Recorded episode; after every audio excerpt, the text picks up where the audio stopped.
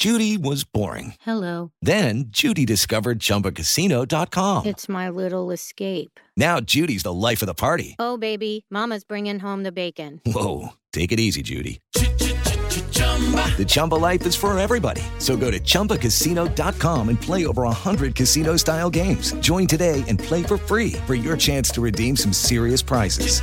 chumba ChumbaCasino.com. No purchase necessary. Void where prohibited by law. 18 plus terms and conditions apply. See website for details.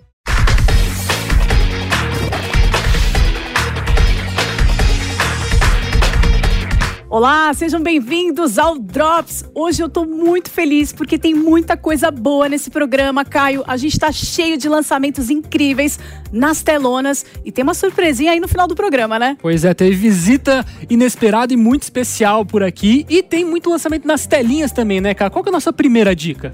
Olha só, tem série novinha de suspense que acaba de chegar na Apple TV Plus. O protagonista é Tom Holland, nosso eterno Homem-Aranha, interpretando aí um jovem chamado Danny Sullivan, que é preso por estar envolvido em um tiroteio. Por meio de uma série de entrevistas com a investigadora Ryan Goldwyn, vivida pela atriz Amanda Seyfried, a história de vida de Danny se desenrola revelando aí fatos e crimes inesperados vinculados a um transtorno de identidade.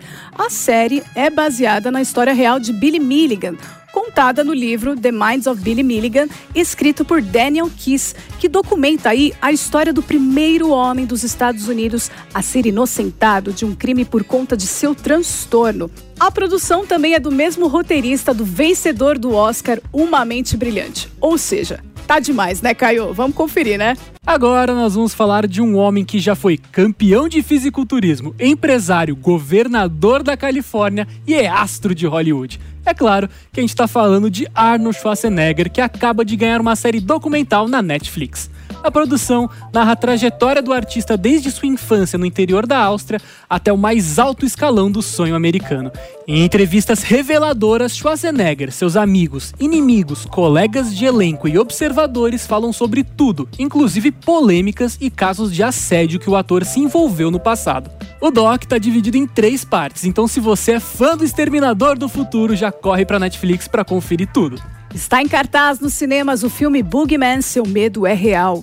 Uma adaptação do livro de Stephen King de 1973, que foca na vida da adolescente Sadie e sua irmã mais nova Sawyer, que estão se recuperando da trágica morte de sua mãe. Nesse período difícil, as meninas não estão recebendo muito apoio de seu pai, Will, um terapeuta que está lidando com suas próprias dores também. Quando um paciente desesperado aparece na sua casa, uma presença estranha e sobrenatural invade o lar da família, colocando todos em perigo. E quem vive sede é a atriz Sophie Thatcher, da série Yellow Jackets e o livro de Boba Fett, Chris Messina, de Era, história por trás do logo, é o pai das meninas. E a irmã caçula é a atriz Vivian Lira Blair, a jovem princesa Leia da série Obi-Wan Kenobi. Uma fofa, gente. O filme é propositalmente todo escuro, as cenas de susto são clichês, mas o diretor Rob Savage caprichou em algumas que fazem a gente se assustar de verdade quando a gente menos espera, viu? E é um filme que retrata os tipos de medo que a gente pode vir a ter. E mostra que a verdadeira fonte do horror seria o nosso próprio inconsciente. Questões aí como religião, psicologia e principalmente como encarar a depressão e o luto são pontos tratados nesse longa. Tudo isso com uma visão bem Stephen King. Não espere aí um terror espetacular, mas espere sim muitos sustos na cadeira e muita emoção. Caio, e esse filmaço, essa adaptação do Stephen King, é dos mesmos roteiristas de Cisne Negro e Um Lugar Silencioso. E tem os mesmos produtores de Stranger Things, né? E assim, tem uma certa similaridade, eu não quero dar spoiler, mas tem uma certa similaridade dessa obscuridade aí de Stephen King em Stranger Things. Mas eu vou deixar para vocês irem lá no cinema, conferir e depois comentar lá nas redes sociais da Jovem Pan Entretenimento o que, que vocês acharam disso. E chegou nos cinemas Transformers, o despertar das feras, que traz de volta muita ação depois do fim do ciclo do Michael Bay dirigindo a franquia. Agora a gente está de volta numa sequência de Bumblebee ambientada nos anos 90 e a gente consegue ver os Maximals, os Predacons e os Terrorcons numa batalha aqui na Terra junto com os Autobots que já estão por aqui. E tem muita coisa da franquia, muita coisa baseada nas animações. Os visuais são muito das animações, né, Cá? Você e eu assistimos o filme no cinema, podemos conferir.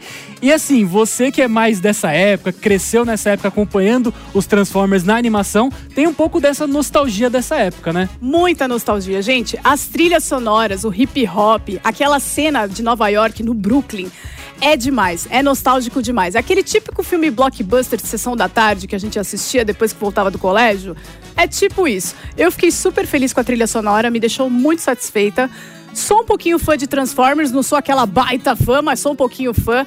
Gostei de como eles desenvolveram aí essa praticamente sequência, né? De mostrar o Bumblebee, né?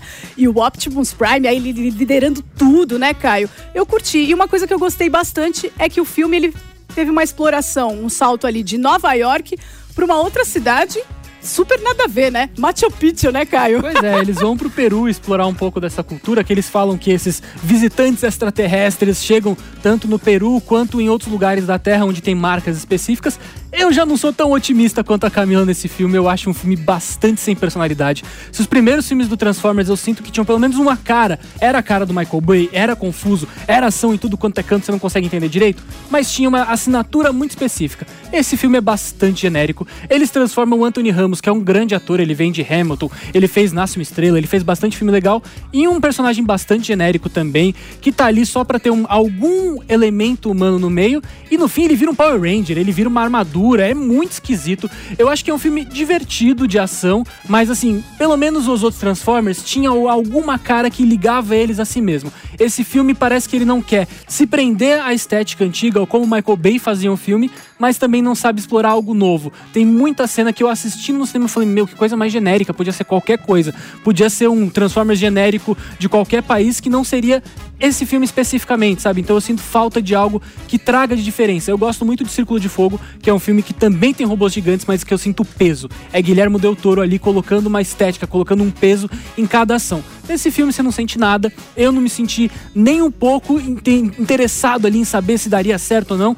Eu tava, assim, de verdade, pouco me lixando pro que tava acontecendo, tanto com os humanos quanto com os Optimus Primes e todos os Autobots ali no meio. É, Caio, esse filme, para quem realmente é fã de Transformers, não foi tão Transformers, né?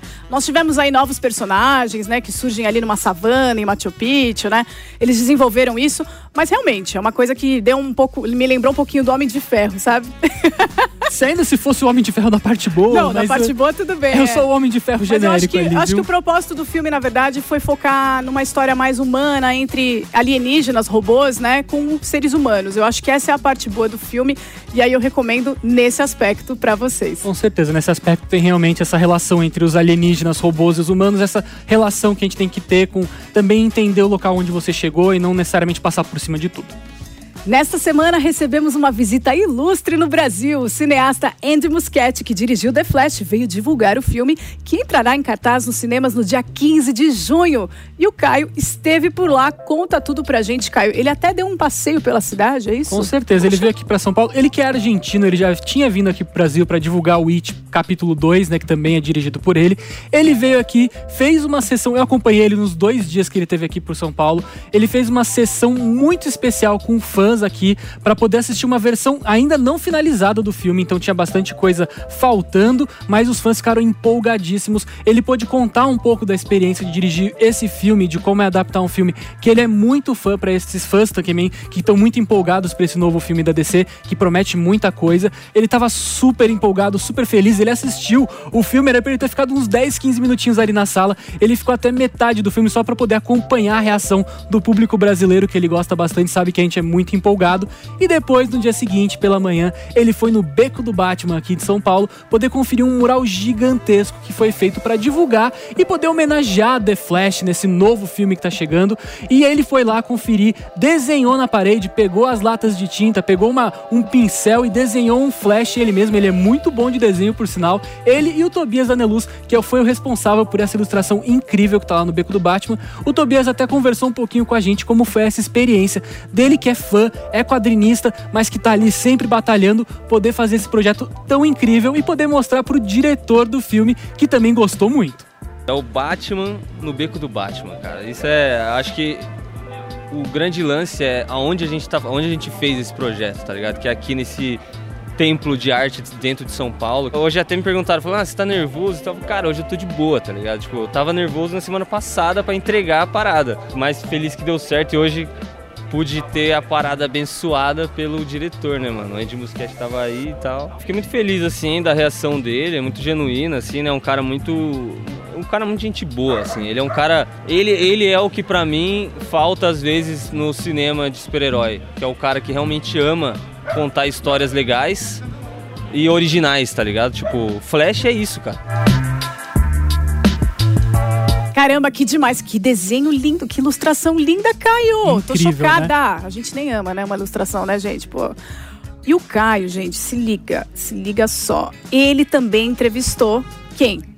Andy Fala, Muschietti. Caio. Andy Muschietti, o diretor que maravilhoso, Caio. Ele comentou um pouco desse mural que ele achou maravilhoso, que nunca tinha visto algo tão incrível assim, ainda mais de um projeto que ele tá tão atrelado. Mas ele também falou um pouco disso, de como é essa coisa dos fãs estarem muito envolvidos num projeto. Tem muita gente falando muita coisa, que quer ver isso, quer ver aquilo, e como é que é para ele decidir o que vai entrar, o que não vai entrar nesse filme que tem muitas referências, é muito nostálgico, e para ele colocar a visão dele como diretor e tomar um caminho certo para não deixar tanto barulho atrapalhar ele na direção do filme. Dá uma olhada. Well, first is uh, really pay attention to what your emotional journey Bom, a primeira coisa e mais importante é prestar atenção na jornada dos personagens. E ela deve ser simples e pura. Quando você entende essa jornada, o resto do filme são consequências e desdobramentos desse efeito cascata da linha principal. Em termos gerais, é isso que dita o que é o filme. A partir daí é preciso silenciar o que é barulho. E muitas vezes, principalmente em franquias enormes como essa, que são muito amadas e tem muitos fãs, cada um tem um gosto diferente. Então, é você que tem que ficar de olho em todos e ter certeza que a história que você está contando vai satisfazê-los. Mas existe um ponto em que você tem que confiar no próprio instinto principalmente na hora de definir o ponto central da história e na jornada emocional dos personagens. Que demais essa declaração dele, né, Caio? E muito bacana a forma como ele construiu esse universo de The Flash, né? Um grande personagem aí, super conhecido da gente, né? Com certeza. Ele até comentou comigo que o projeto já tinha sido arrastado um pouco antes dele entrar e depois que ele entra ainda rola a pandemia. Então o filme atrasou um ano a mais do que deveria. Ele falou que estava ansioso para poder soltar esse filme e ele também me falou como é que é essa sensação de poder brincar com essa maior caixa de brinquedos já vistas num cenário novo para ele. Ele podia colocar o que ele quisesse ali. Michael Keaton com o Batman, vamos lá. A Supergirl, bora. Dois flashes diferentes, viagem no tempo, muita coisa ali ele pôde colocar e qual que é a responsabilidade dele e que ele espera que você goste, né? But it was incredibly fun.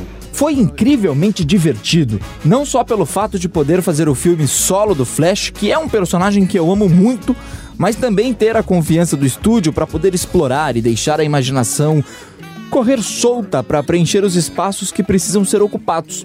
E, como você disse, ter os recursos para poder brincar com uma grande caixa de brinquedos, talvez a maior de toda a indústria do cinema.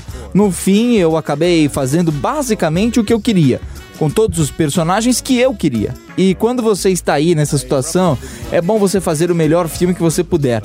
Então, vamos lá conferir e me contem depois. That situation, you better do the, the better, the best movie that you can.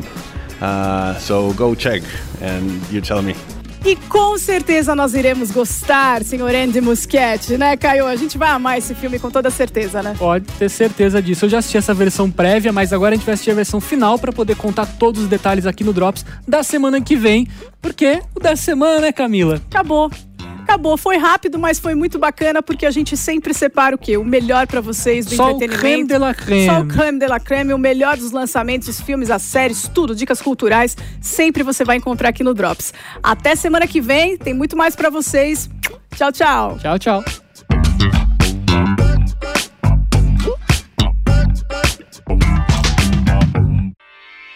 Realização Jovem Pan News.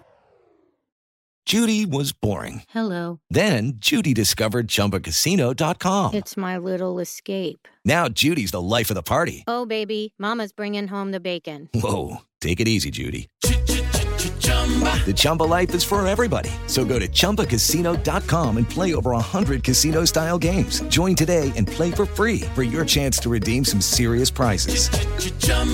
ChumbaCasino.com. No purchase necessary. Void where prohibited by law. 18 plus terms and conditions apply. See website for details.